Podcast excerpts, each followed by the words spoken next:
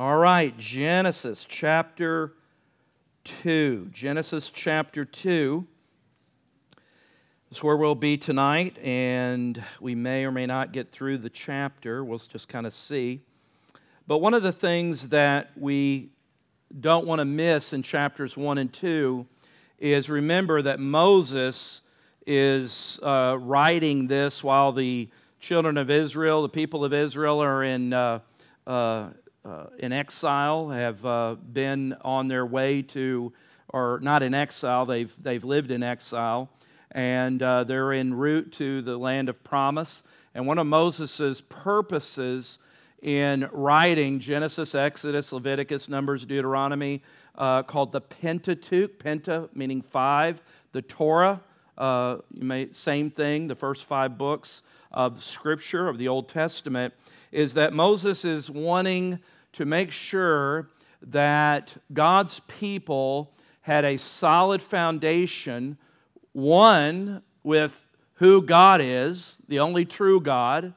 They remember they lived in Egypt and paganism, and they were going to be surrounded by neighbors uh, in the land of promise that were uh, worshiped everything that moved and didn't move. And, and so Moses is wanting to make sure that they understand who they are and who they are in light of who made them, who created them, what God made a purpose for their life, and also understand how they fit in or rather, part of that is how they fit into God's creation that made by God. The fact that we live and have lived in a culture that wants us to believe that we are just accidents, that we are nothing more than evolved uh, cosmic or slop or swamp or soup or whatever that has just uh, made its way out of the out of the mess over billions of years. That there's no creator, uh, there's no God. Uh, we're just kind of here by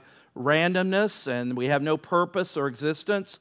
Um, you understand why it's so important to see uh, who we are, our, our lives, our beings, who we are in light of Genesis 1 and chapter 2. So, from the outset, Moses is wanting to make sure not just that he's establishing the God of creation, but also, chapter 2, our relationship to the God of creation, that we have a relationship with, with God. So let's look at chapter 2, and uh, I'll just read verses 1 through 3.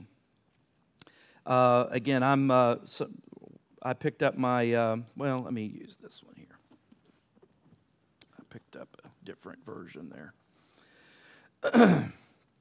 read from the ESV and that way, it won't be any confusion. All right, Genesis chapter 2.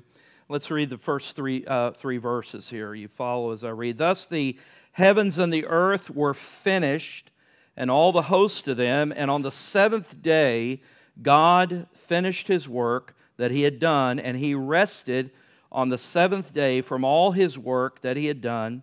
So God blessed the seventh day and made it holy because on it God rested from all his work that he had done in creation. So we see the seventh day that is unique to the other six days of God's creation.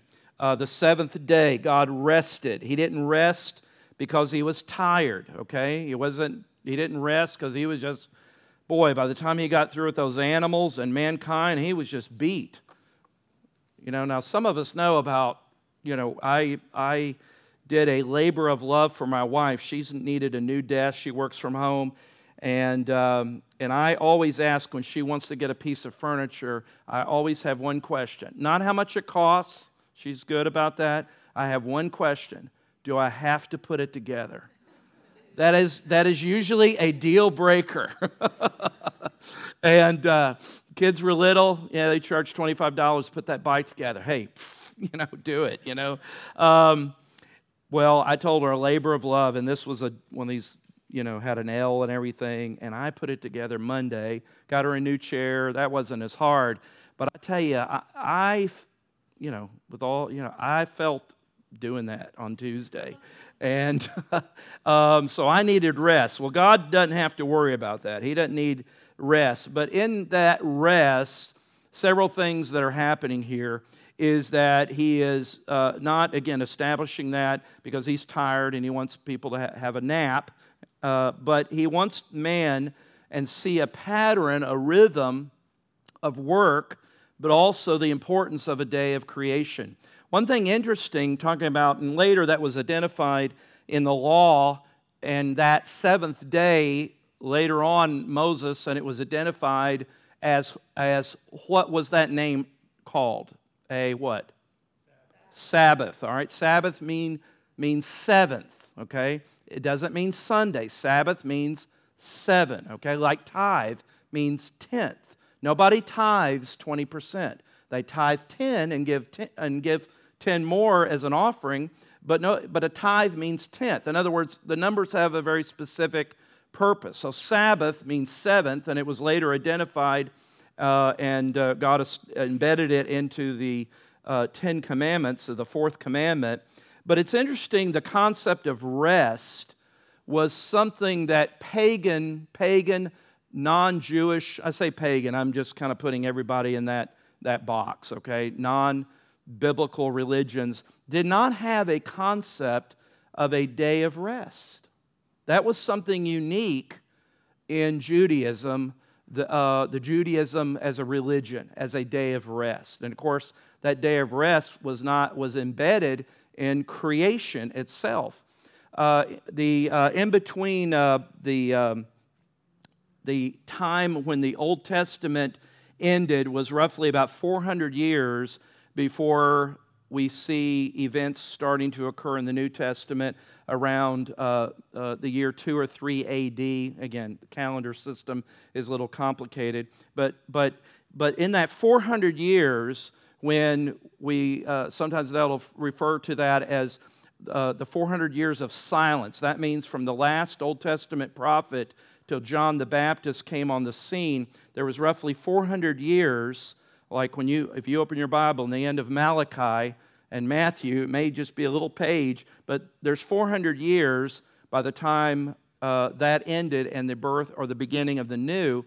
During that 400 years, there was a lot of history that went on.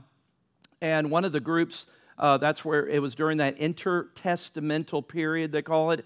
That's where groups like the Pharisees and the Sadducees arose during that time period. Um, and one of the things that, uh, if you remember, uh, Pharisees, even Jesus noted uh, their zeal to get people to convert to their to the Jewish religion. Remember, and again, I'm paraphrasing because I didn't have this in my notes. Remember, he said, you know, you'll travel overseas far and wide and you won't even help the one in your own back. I mean, I'm paraphrasing horribly. But his point is, is they were, I mean, they were noted as being very zealous evangelists for Judaism. And one of the selling points, if you could call it that, is when they would go into Gentile territories and preach uh, the law and, and the God of creation and the God of the Old Testament, one of the things that was a huge attraction by these, all these religions was this concept of a day of rest. Interesting. So we see that introduced here, but again, it wasn't, it wasn't because God was tired, it was part of a cycle. Interesting, something I, I read in this study is that this seven day week seems to be something ingrained in the way that God made us. I read that during the uh, French Revolution, where they were trying to overturn all the norms of culture and kind of create a, a humanistic uh, government and education and really throw out any of the traditions during the French Revolution, they tried to create, they wanted to change the calendar. They wanted to just upend and uh, you know, just create havoc in the culture and society. And they tried to introduce a 10 day work week. Well, I think you know how that went over. It didn't quite work. But again, it's like those of you, I know uh, Chris uh, works at night, and some of you uh, had worked in the evening, and as much as you might just have to get used to it and deal with it, I don't think you ever get used to it. You know, I mean, but why? Because the way that we're wired, we're day people, you know, you know, night, sleep, whatever. And sometimes you don't always have that alternative. But God, it says in the scripture, it says He sanctified the seventh day. What's another word for sanctify? Blessed it. What did you say? Set it aside. Holy, huh? Make holy. Yeah, it means to separate it. In other words, he when something is sanctified, like the articles, uh, utensils used in the temple in worship, or the Levitical priests, they were sanctified. It means we're going to set this aside. We're going to set this aside for special purpose, for a special uh, blessing, if you will. And he sanctified the seventh day as a gift to man. Do you remember something Jesus said when he was questioned by the Pharisees why he was allowing his disciples to pick grain on the Sabbath? Remember, they were out, they were hungry, and they were picking grain, and the Pharisees kind of flipped out because they were doing it on the Sabbath.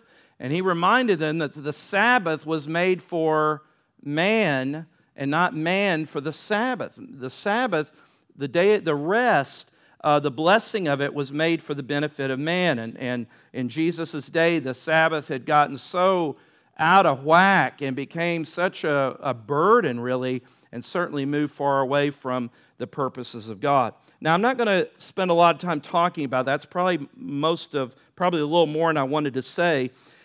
In your outline, because one of the things that people always have a question with is well, what about today? Why don't we keep the seventh day Sabbath? as far as Christians. And in that little highlighted yellow box on your outline, uh, uh, back when we were under uh, the COVID lockdown, I was doing the midweek Bible study in the book of Colossians. And uh, the, all those are online. I was watching a little bit today. I was like, good night. I don't remember half, I don't remember doing that. But I do remember I took an entire uh, 26 minutes, it was, uh, because in Colossians, the scripture in chapter 2, where he talks about not being caught up with keeping new moon festivals and various Sabbaths, and I took a whole 26 minutes and addressed the whole issue about is the Sabbath something Christians today should uh, obey? Should we be worshiping on the seventh day? Why, is, why don't we? And so uh, that link, you can find it there. Go to our Grace Church of Lakeland uh, YouTube channel. Uh, and uh, just if you want to put in Colossians and find the one that's for May 5th, 2020, uh, I go into enough detail, I think, that satisfies that issue there. So that's about all I want to address to that. Any, any questions on that, that that I can answer quickly that doesn't involve cremation or anything like that? Some of you don't know what I'm talking about, and that's good. Any questions on the seventh day or anything like that? But if you really want to, uh, if you really are bothered by that and want to dig down a little bit, uh, look at that video, and I think it adequately addresses uh, all those questions there. All right. So, so next on the seventh day, he blessed it. In verses four through seven, we see a little bit of repetition uh, that is similar to chapter one. So, verse four. These are the generations of the heavens and the earth when they were created in the day that the Lord God made the earth and the heavens. Now, let me just point something out that I did a few weeks back when we were talking about the different ways that the word day, does anybody remember Hebrew word for day? Yom. Yom, Y O M. That's the transliteration. Uh, now, we made stress talking about how in Hebrew, the word day uh, has, it can, it, the context will determine the way it's interpreted. So if it has a number attached to it, like, and God called it the fifth day, or God called it the fourth in, in Hebrews, or not Hebrews, in Genesis chapter 1, that, that oftentimes when it has a number attached to the Hebrew word yom, that it it means or can be or should be interpreted to mean a 24 hour cycle of a day. But when it doesn't, day can mean also period of time, epic. Um, again, the day of the Lord. uh, you know, in that day. You will, you know, meaning a period of time. So notice how, talking about creation here, notice how day is used here. Says, These are the generations of the heavens and the earth when they were created in the day the Lord God made the earth and the heavens. And that's all it says. It doesn't say, it just condensed six days into what? One day, all right? So you see right there, one chapter over, you see the word day used not to speak about a 24 hour cycle, but to speak of kind of an overview of, of, of a period of time there, okay? Just point that out to you. Verse 5 when no bush of the field was yet in the land, and no small plant of the field had yet sprung up, for the Lord God had not caused it to rain on the land, and there was no man to work the ground, and a mist was going up from the land and was watering the whole face of the, the ground, kind of like a, uh, you could almost say, like a greenhouse effect was the nature or was the condition of the earth prior to the flood. Then the Lord God formed the man of dust from the ground and breathed into his nostrils the breath of life, and the man, singular, became a living creature. Let me mention something I was going to save till later, and I had trouble figuring out where I wanted to put it in, but I think I'm just going to bring it up here. Because oftentimes when people read Genesis 1, very detailed account, and they read Genesis 2, they're like, why is there two different versions of creation here? You're looking at me like you have no idea. I mean, you read it, but it doesn't, it doesn't say anything about, you know, the days that he created the, the vegetation and the animals. It, doesn't, it just, it, it's almost like there's two different uh, versions here. Now, some use that to say, aha, see, Genesis didn't have a singular author by Moses. There was different people who contributed to the book of Genesis. Because you got one author that uses Elohim, and then Genesis 2, we're going to see the name Yahweh used in here. And then you have a different account, or at least appears to be a different account. They say, ah, see, that tells you that Moses couldn't have written that. You can't rely on that tradition as that he was the author or he was responsible. Of course, we know ultimately the Holy Spirit is responsible to use his means and he uses people. And they point to that. But let me just give you a couple of thoughts here. This is not in your outline here, uh, but let me just give you a couple of, of thoughts here in case you're staying up late tonight worrying about this. All right? the first account in Genesis 1 1 through 2 4, and I have 2 4 there because the seventh day kind of bookends it. The first account of creation and the second account uh, until the end of chapter 2 do not contradict each other, but really they complement each other. Let me kind of say it in a really oversimplified way.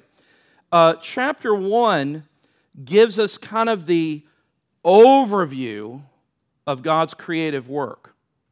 But it, when it comes to uh, the earth, remember we talked about how Genesis chapter 1, part of it, the first three days of creation, God is forming and then the latter three, he is filling, he's giving, he's putting the furniture in the house, in the room.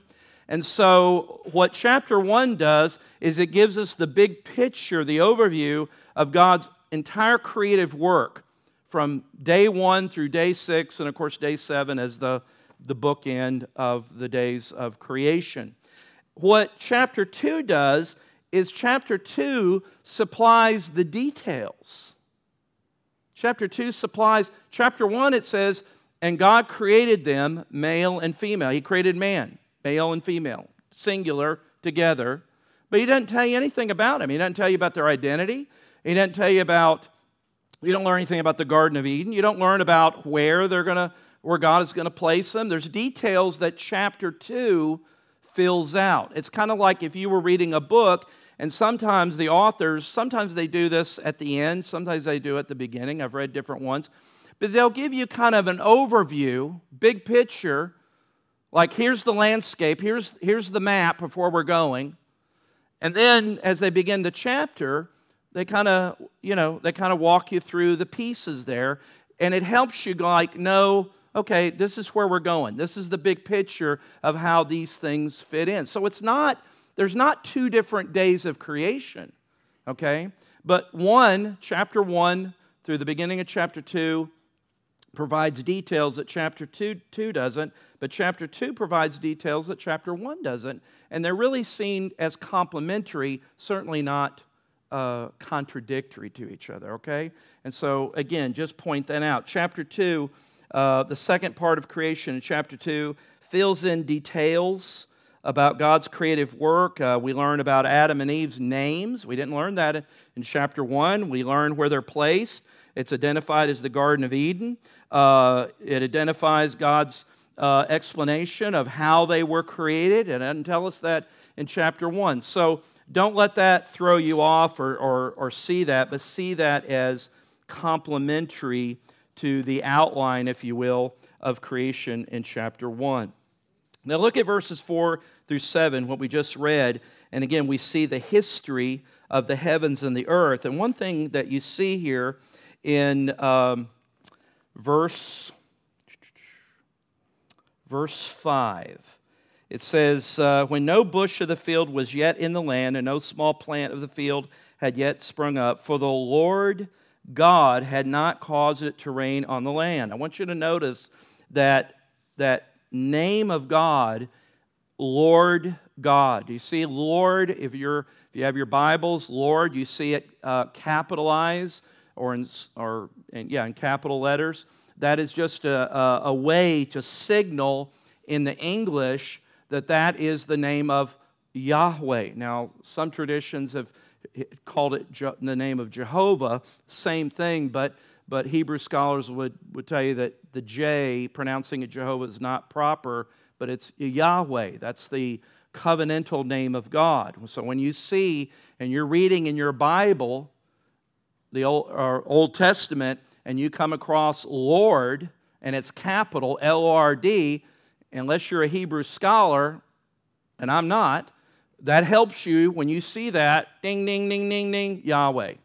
Now, some versions have recently began to, uh, like the uh, um, Legacy Standard Bible that uh, the Master Seminary, John MacArthur's uh, seminary, uh, they have taken the New American Standard and updated it. But one, things, one of the things that they did is they swapped out the word Lord and actually put the name Yahweh, the proper name of God, in its place. They weren't, they were just putting it what it is so it better communicates the name of God. So here, uh, I should have brought with me, but I, I'm pretty sure that it says Yahweh and God here in Genesis chapter 2. You see, Lord God, Lord is Yahweh, and God, the name of God, G O D, that's used here in uh, Genesis uh, 2 5. Do you remember the name of God that was used in Genesis 1 that we talked about?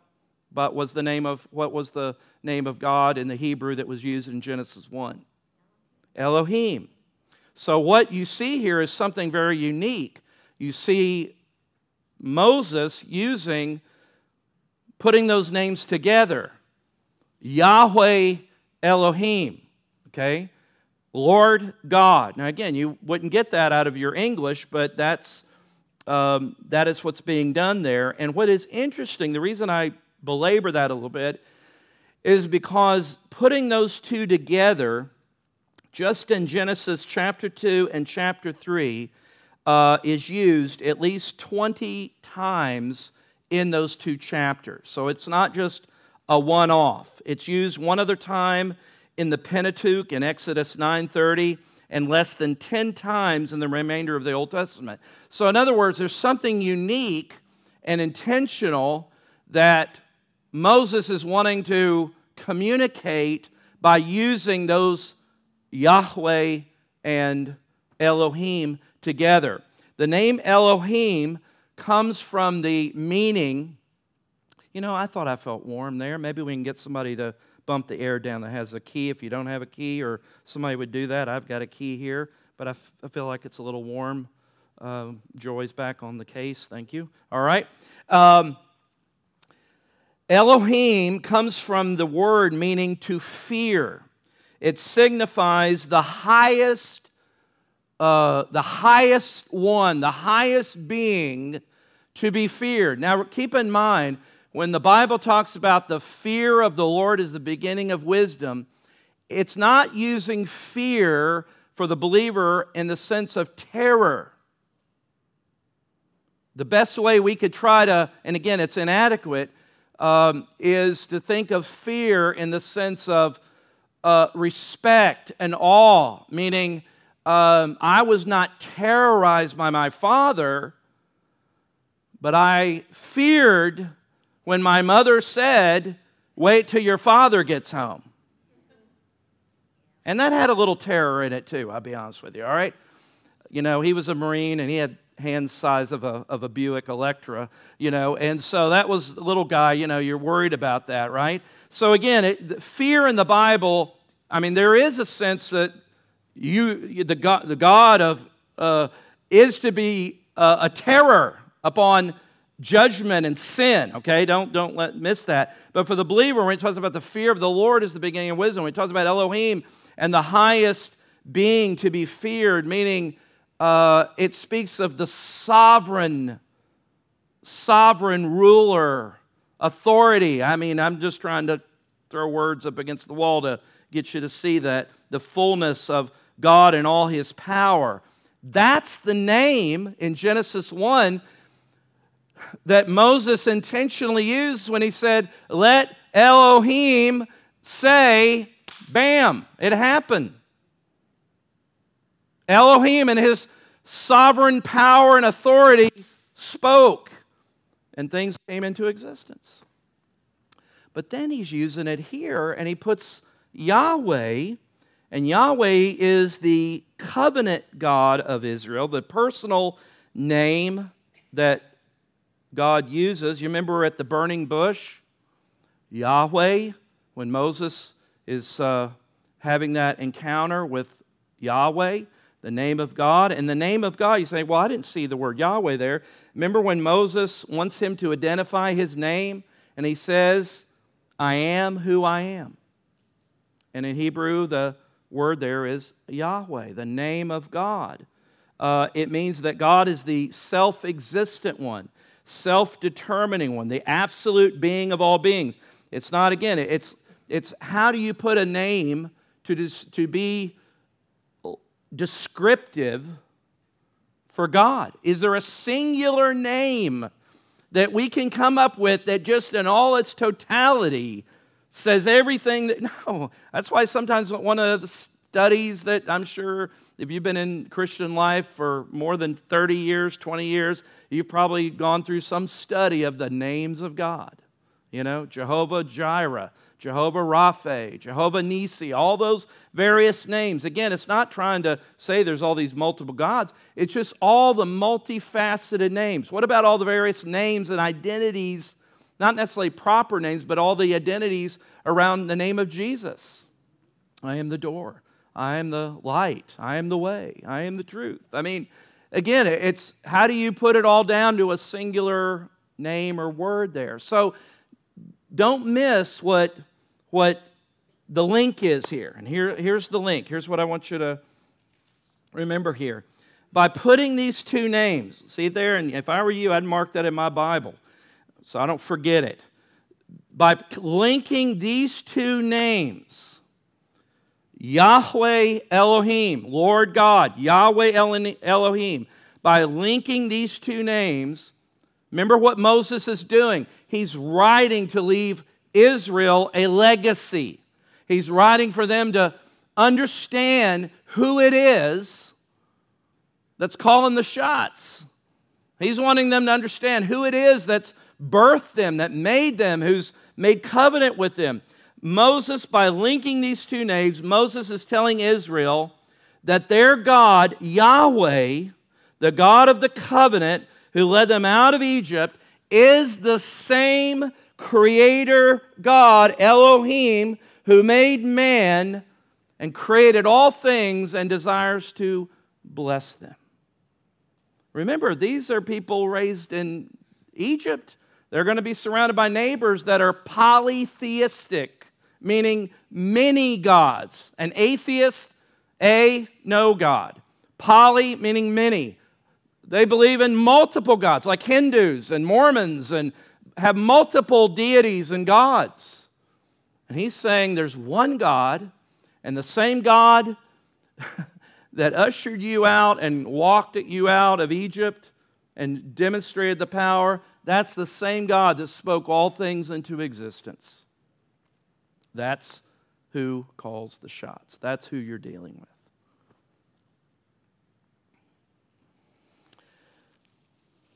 And then it says in verse 7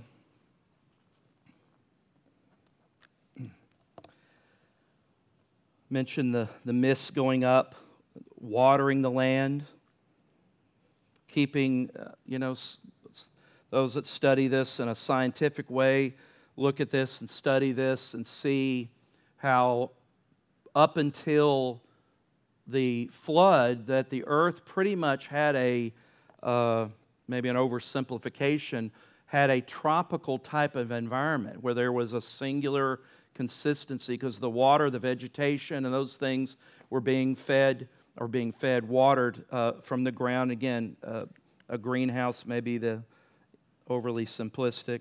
But then it says in verse 7 then, here it is again, Yahweh Elohim formed the man of dust from the ground. formed the man of dust or from dust from the dust of the ground and breathed into his nostrils the breath of life, and the man became a living creature. He made man from the dust of the ground. We're not made of anything special, just dirt, right? But it's something that happens to that dirt that makes it special and unique that God does. And it says that He breathed into His nostrils. And I think maybe in your outline, I tried to put a few things there. That the divine breath of God in the Hebrew, this is the same word that's used in uh, Genesis 1 26 and 27. Talks about uh, animals became living, they, you know, that gave them life. But there's something distinct that God does here in the creation of mankind, humankind, that he didn't do in Genesis 1. Even though they're both living, being, living beings, he, the Bible says he breathed. He, uh, the Hebrew there is ruach. Uh, try to say ruach without letting any breath come out of your mouth. Ruach. Ruach. You can't do it. That's intentional of the Hebrew so that the word sounded like breath ruach. I mean, it doesn't, you can't do it, right? Ruach, you know, so that breath, breath, the Hebrew word, uh, and that is the same when we come to the New Testament. The New Testament Greek took that Hebrew word ruach and the same word, but obviously they had to have a Greek uh, um, uh, parallel word to match it, and that's the word pneuma, P N E in, in the way it's written, uh, P N E U M A. The P is silent, obviously, but that's uh, the word pneuma. Uh, when we study the doctrine of the Holy Spirit, we study pneumatology, all right? The doctrine of the Spirit. Uh, where do we see this? Well, uh, look over in your Bibles to Acts chapter 2. We see the ruach, the pneuma, the breath of God in Acts chapter 2. Also, uh, it is also very closely related, ruach, pneuma, also related, uh, closely related to wind uh, in Scripture. And we see that in Acts chapter 2, when the day of Pentecost arrived, uh, they were all together in one place, and suddenly there came from heaven a sound like a mighty, like, like it sounded like a mighty rushing wind. Again, the picture of what's happening there is the place is being filled with the Spirit of God, the Ruach, the Pneuma, the life giving breath of God. look over in your Bibles to 2 Timothy chapter 3.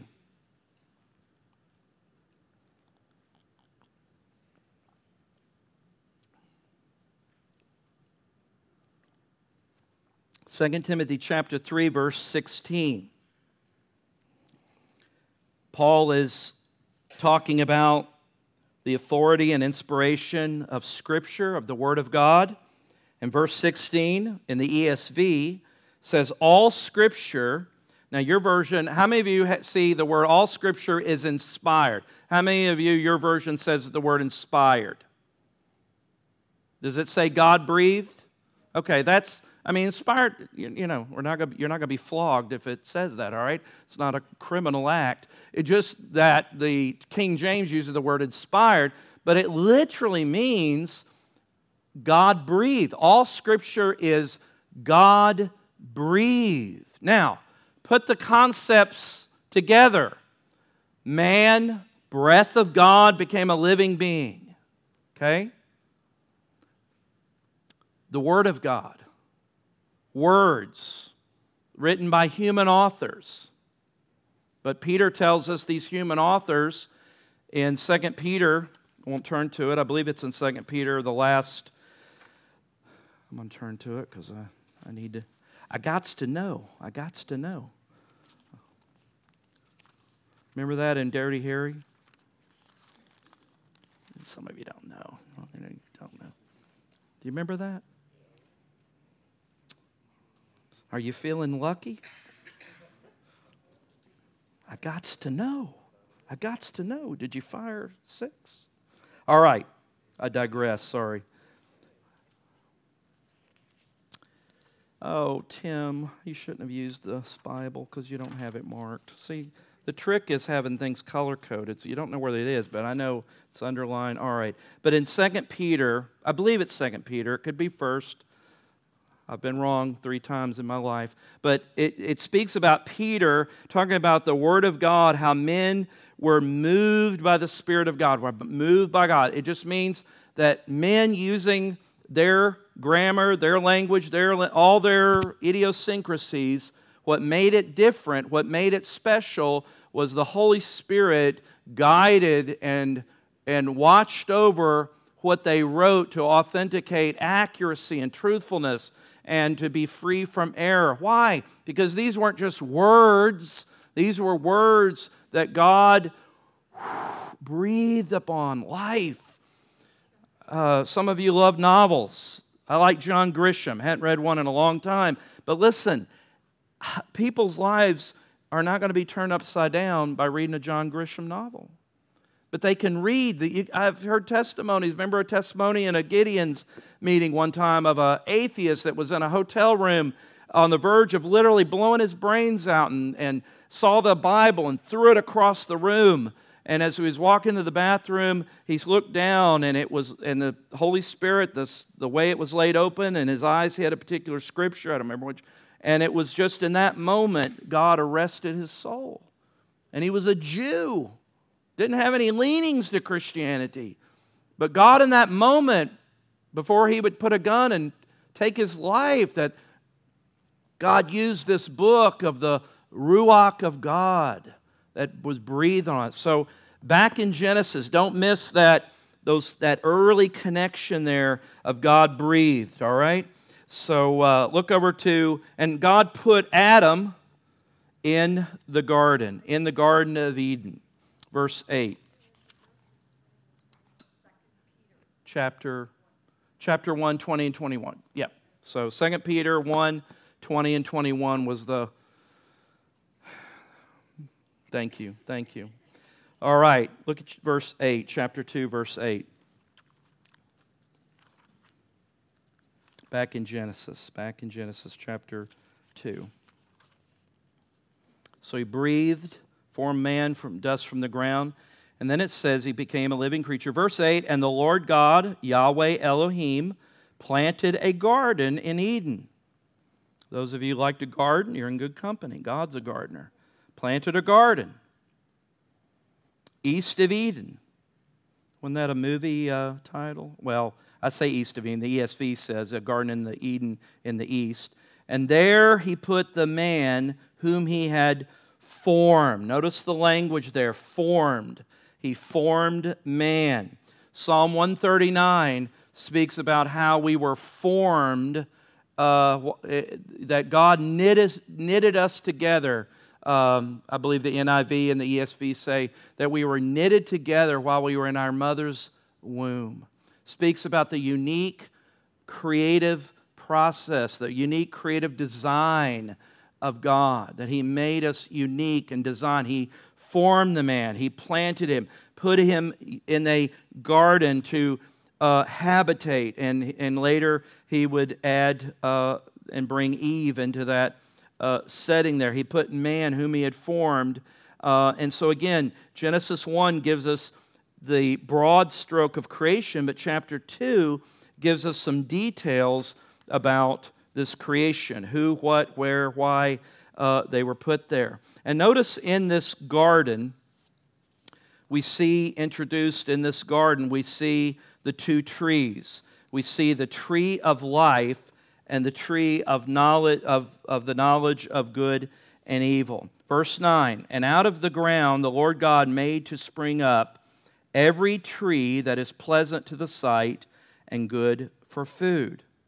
Remember, I said it seems fairly clear that the main diet uh, in, the, uh, in the garden there was, uh, was not a uh, meat based diet. Again, I'm not advocating anything, I'm just making the observation there.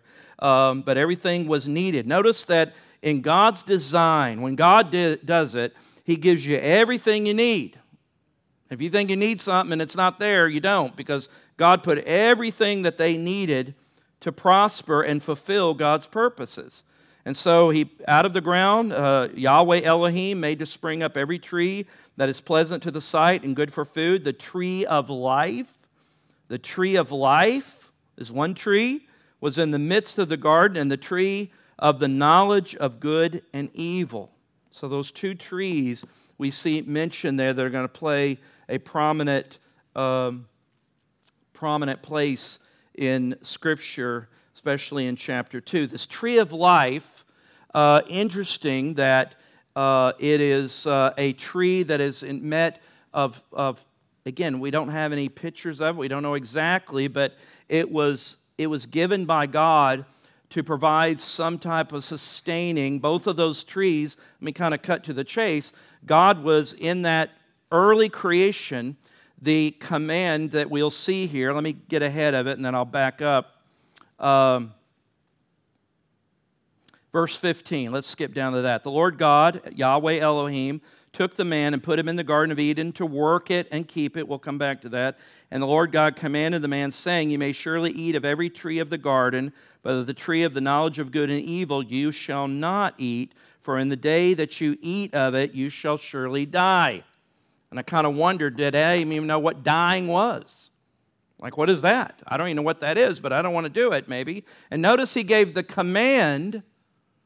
Eve had not been created, at least in the sense of uh, brought forth by God, but he gave the command to who? To Adam. All right, this tree of life was where God put the two trees. God established, if you will, again, it may be oversimplified, but really it was the first law that God made. Don't do this, and you will live. Here's the deal don't eat, don't take, don't do this.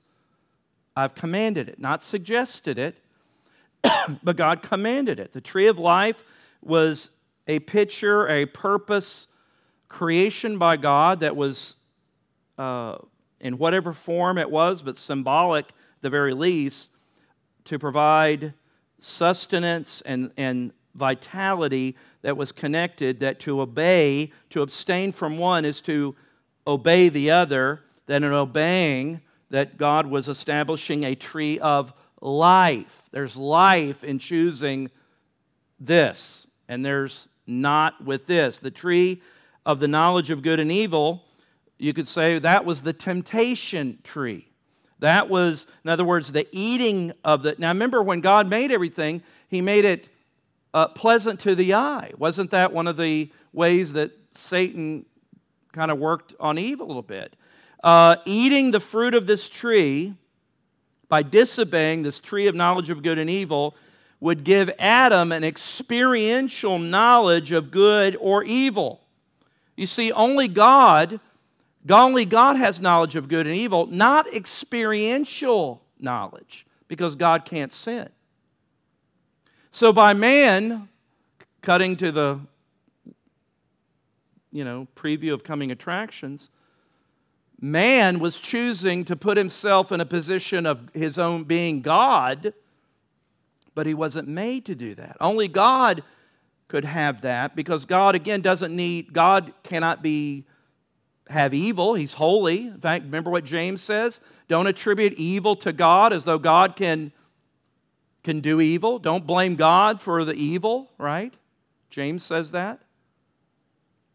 But Adam would Adam by disobeying would now put himself in an experiential godlike role illegitimately, but fundamentally, the bottom line is he just flat out disobeyed God. We'll see that in chapter 3. This tree of life.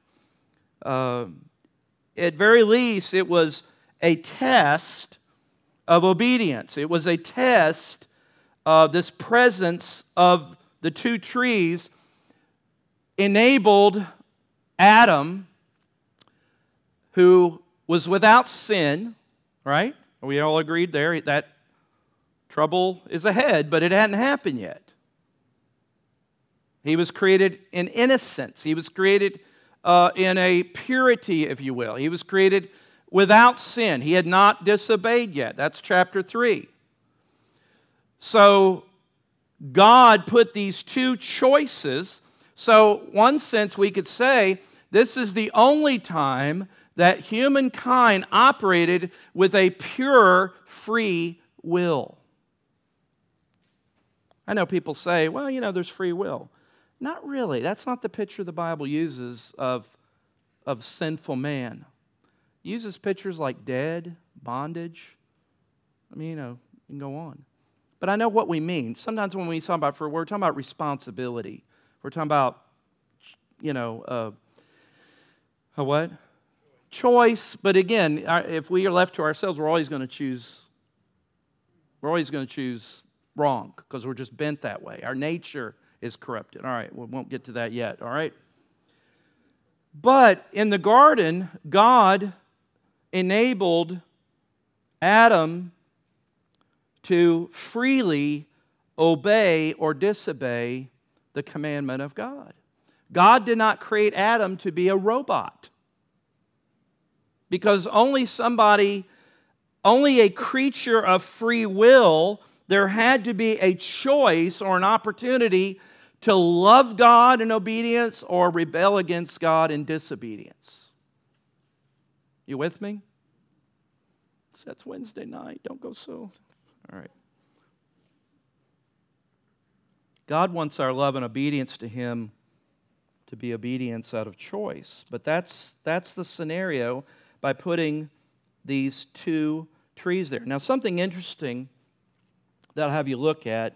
If you ever want to do an interesting study, and I can't remember, I've read, I, I read so many different things, I, I didn't write it down, and I can't remember, and it's going to drive me crazy.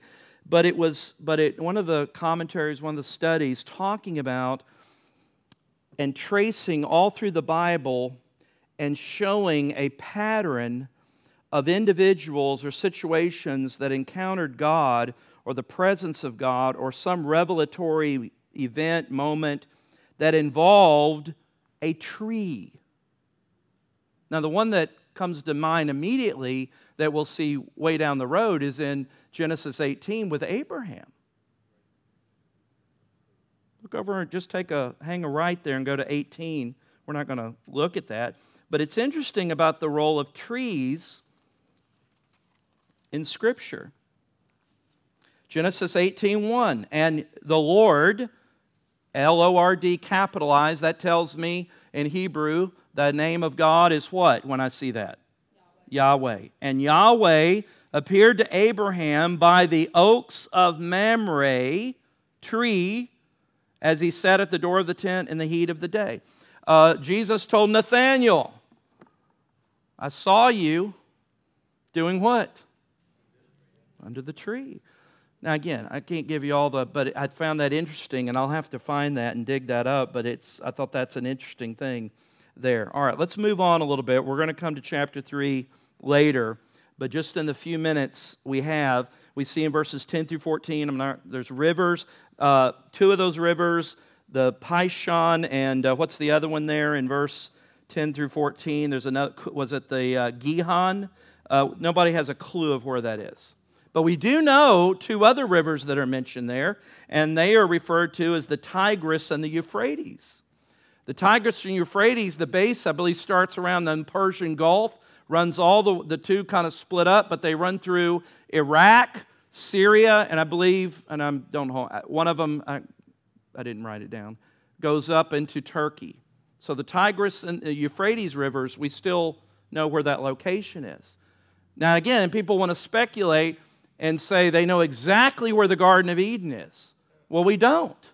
But it's probably really safe to assume it had to be somewhere in that Middle Eastern section of the world, right? Listen, to this day, we're in 2023, and what is the focal point of the entire world is around what? That little sliver of real estate and that city of Jerusalem. Still today. All right. And so, God, these two rivers, won't get off into that there. But He told Adam in verses 15 through 17 the Lord God took the man, put him in the Garden of Eden to do what? Work. I thought that's a curse of the devil. I'm trying to live where I can do nothing. No. Work is pre fall. But see, the difference is the work that Adam would do would be as a vice regent under the service of a loving boss, the loving king, a benevolent king.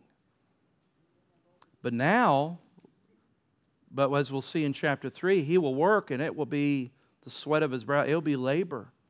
The normal blessing of childbearing, that's going to be, a, a, a, again, the, the sinful burden that would be put upon man in trying to determine their own livelihood and their own um, place of life and living. They would be, and humanity was thrust into uh, a much different scene and scenario than God provided in the garden. But he told him to tend it, to work it, to keep it. Work is something good. So one writer said this. I thought this was interesting. Just got a few minutes. They said this The ideal state of sinless man is not one of sloth without responsibility. Work and duty belong to the perfect environment, the perfect state. The perfect state, the perfect environment involved work and responsibility. That was pre fall, something God instituted, God ordained. I have a little there window there, you can read that, but uh, here in verses 16 and 17, a, the first, what uh, as we catalog the various covenants, sometimes this is referred to as a covenant of works. That's a little confusing, but uh, I saw one talk about a covenant of labor. But we see a covenant here. The command that's introduced in verse 16 and 17 is a command of God who makes that this is a conditional covenant. Later, there would be an unconditional covenant that he'd make with Abraham, but here it's a conditional of God's command of what he commanded man to do, and by virtue of that, not to do. And so obedience was the currency uh, in living in this particular covenant uh, with God. All right, I'm gonna we're gonna stop there. Uh, if I don't have to make a new outline, we want to pick it up a little bit uh, next week under the creation of the woman.